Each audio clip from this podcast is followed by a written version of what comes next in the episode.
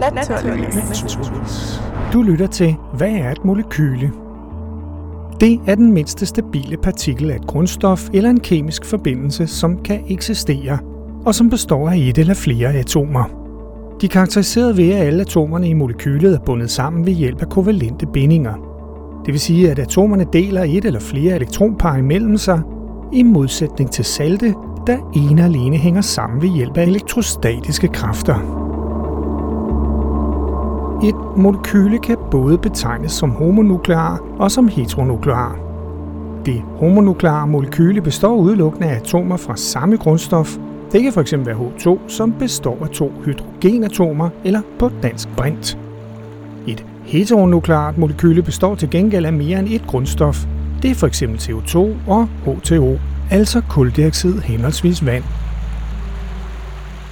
et molekyle har ikke nødvendigvis de samme egenskaber som de grundstoffer, det består af. Et godt eksempel er vand, der består af to hydrogenatomer samt et oxygenatom. Disse grundstoffer findes normalt som dihydrogen henholdsvis ilt, som begge er gasser ved stuetemperatur. Dihydrogen er desuden ekstremt brandfarlig, mens ilt benyttes af f.eks. kroppens muskler, som derfor konstant må tilføres via blodbanen og gennem lungerne.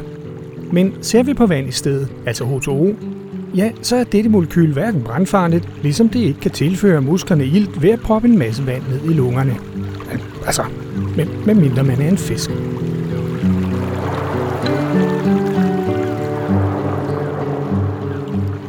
Navnet molekyle er fra begyndelsen af 1800-tallet og tilskrives traditionelt den italienske kemiker Amadeo Avogadro.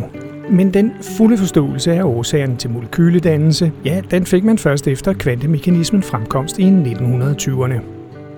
Et molekyle betegnes med en formel, som angiver, hvor mange atomer af hver slags, der indgår i det, og hvorledes disse er sammenbundet.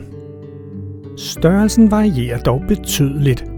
Det simpelste molekyle er H2, altså brintmolekylet mens de største kendte molekyler indeholder millioner af atomer, som har en udstrækning 1000 gange større end brintmolekylet. Det er f.eks. proteiner og polymerforbindelser. Nye molekyler kan faktisk fremstilles ved hjælp af kemisk syntese.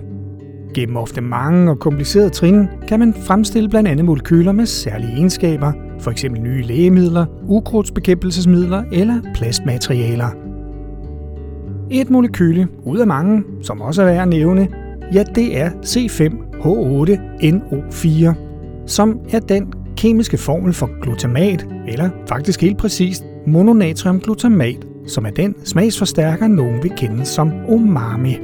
Og netop umami har vi også lavet en af disse Hvad er Faktabox podcast om.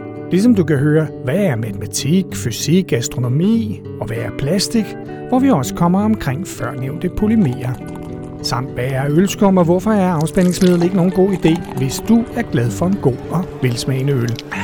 Men dem og mange flere kan du alle sammen høre der, hvor du også lytter til den her podcast.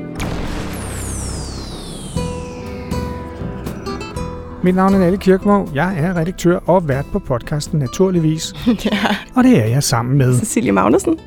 Hvad er serien er produceret af Polykrom Media, en almindelig foreningsejet og socialøkonomisk medievirksomhed. Og det er serien altså produceret i samarbejde med Ro Radio. Tak fordi du lyttede med.